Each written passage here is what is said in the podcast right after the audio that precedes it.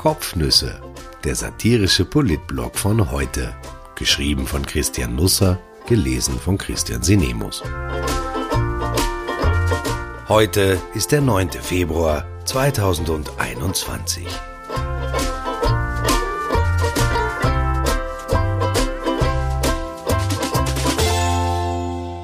Der auffrisierte Kanzler. Österreich sperrte auf, Tirol zu. Wer's glaubt, wird selig.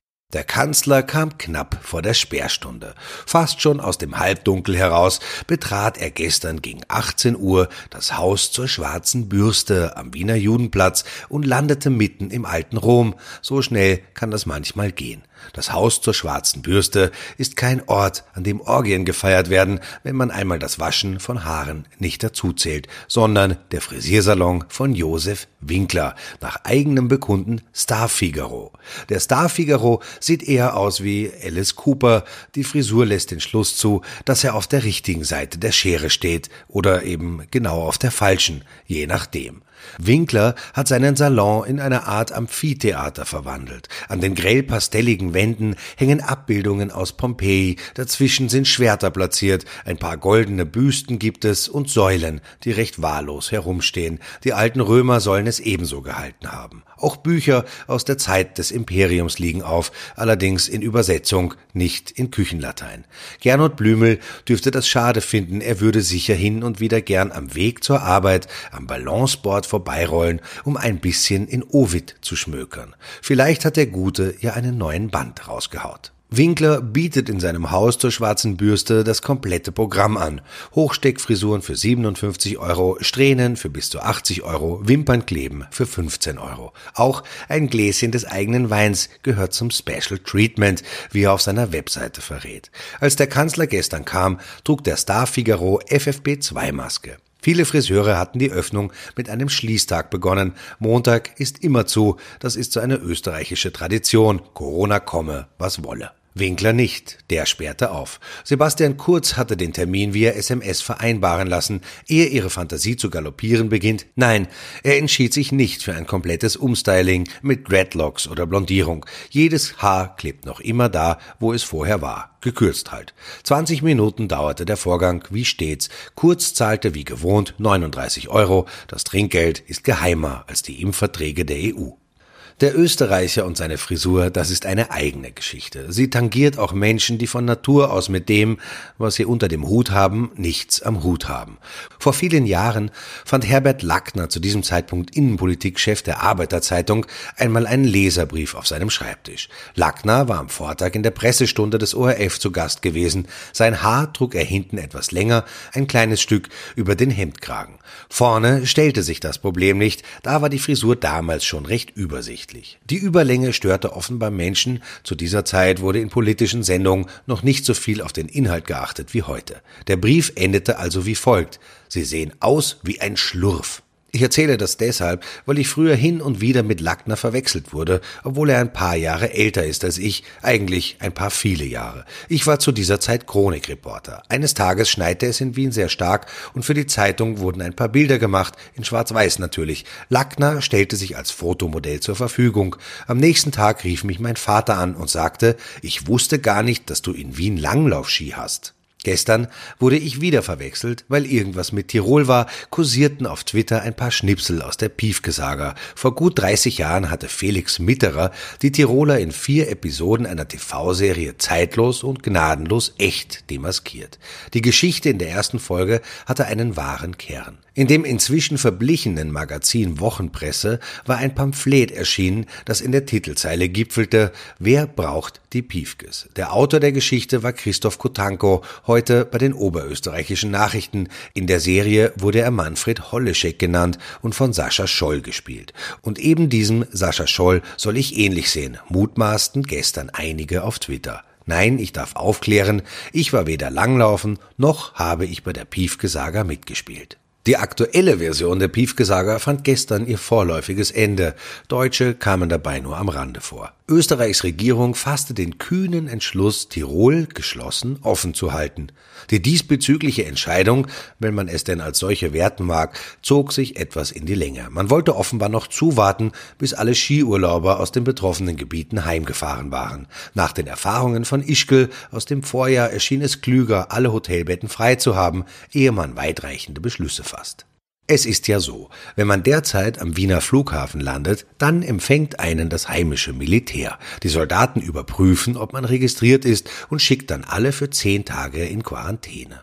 Die Zehntausenden aber, die in den letzten Tagen aus Tirol oder aus Salzburg zurückgekehrt sind, müssen nicht daheim bleiben, keinen einzigen Tag. Sie müssen sich auch nicht testen lassen. Sie können, aber sie müssen nicht. Offenbar halten die Behörden Corona und seine Mutanten für einen feinen Pinkel, der fliegt, nicht mit dem Auto. Auto fährt. Der Kanzler hatte es im letzten Sommer noch anders gesehen. Die Tiroler hatten nach dem Scheitern der Verhandlungen mit dem Gesundheitsministerium die Sachlage jedenfalls noch einmal überschlafen. In der Früh stellten sie fest, dass sich Wirtschaftskammerpräsident Christoph Walser in der ZIP 2 im Zahlenraum bis 10 leicht vertan hatte. Er sprach von einem Riesentheater wegen acht positiver Fälle. Tatsächlich waren es 300 bestätigte Varianten, vielleicht auch 400, so genau wissen wir das auch nicht. Zahlen sind in Österreich keine fixe Größe. Es wurde jedenfalls brisant. Die Wiener sind den Tirolern zwar bestenfalls wurscht, da aber die Reaktionen aus Deutschland über die gewählte Vorgangsweise in der Pandemiebekämpfung, sagen wir einmal, eher durchwachsen ausfielen, entschloss man sich zum Handeln und legte um 11.15 Uhr einen neuen Punkteplan vor. Dieser Neun-Punkte-Plan umfasst grundlegend Radikales. So will man eben mehr aufpassen, mehr beobachten, mehr kontrollieren.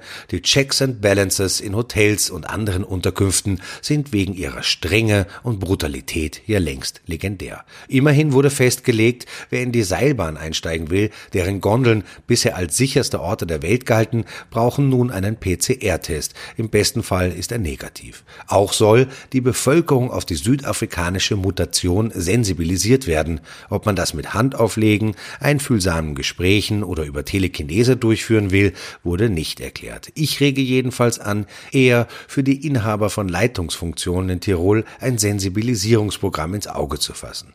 Es wird aber alles gut, denn es gibt eine tägliche Evaluierung und laufende Abstimmung über das Lagebild zwischen Bund und Land.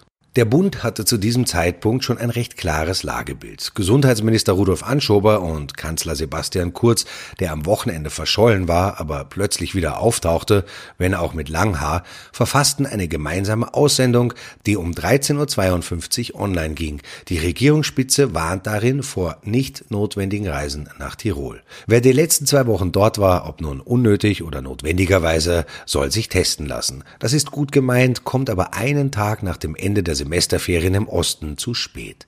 Man könnte jetzt sagen, besser spät als nie, aber in diesem Fall wäre das Unfug. In Tirol feierte man den Beschluss, Tirol geschlossen offen halten zu können, als grandiosen Sieg über die Werner. Es sei gelungen, die Isolation des Landes zu verhindern, jubelte sich Landeshauptmann Günther Platter selber zu. Der Aufruf der Bundesregierung zur allgemeinen Mobilitätseinschränkung ist richtig, die Bezeichnung Reisewarnung innerhalb Österreichs aber falsch. Sie ist vor allem wurscht. Eine Reisewarnung innerhalb des Bundesgebietes hat rechtlich keinerlei Auswirkung. Es sind Schläge mit einer Pfauenfeder, die hier verabreicht wurden. Das kitzelt eventuell, aber keiner lacht. Clemens Martin Auer ist der letzte Europäer, der die Impfbeschaffung der EU gut findet. Fehlerlos quasi. Der Sonderbeauftragte von Gesundheitsminister Rudolf Anschober gab der Süddeutschen Zeitung ein Interview, dem nur eines abgeht. Selbstzweifel. Sogar Kommissionspräsidentin Ursula von der Leyen hat inzwischen Versäumnisse bei der Beschaffung eingeräumt. Es sei zu zögerlich bestellt worden. Ein Land kann ein Schnellboot sein und die EU ist mehr ein Tanker. Clemens Martin Auer ist einer der Kapitäne dieses Tankers. Der gelernte Politikwissenschaftler ist nämlich auch Co-Vorsitzender des Lenkungsausschusses für die EU-Impfstoffbeschaffung und als solcher vor allem für Entrüstung zu haben. Entschuldigen Sie, sagte er der Süddeutschen, ich kann beim besten Wissen und Gewissen nicht feststellen, dass wir langsam verhandelt haben. Die Kritik stamme von Leuten, die diesen Prozess nicht kennen. Kommissionspräsidentin Ursula von der Leyen zählt er da offenbar dazu.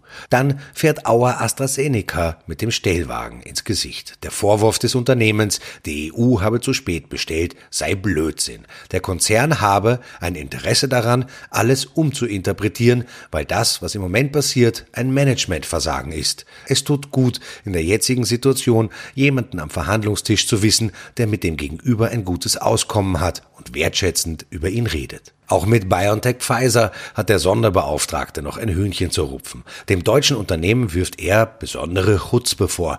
Wir haben angefangen, mit BioNTech zu verhandeln und irgendwann ist die Firma Pfizer dazugekommen und dann saßen auf einmal amerikanische Anwälte mit am Tisch. Das macht es nicht einfacher.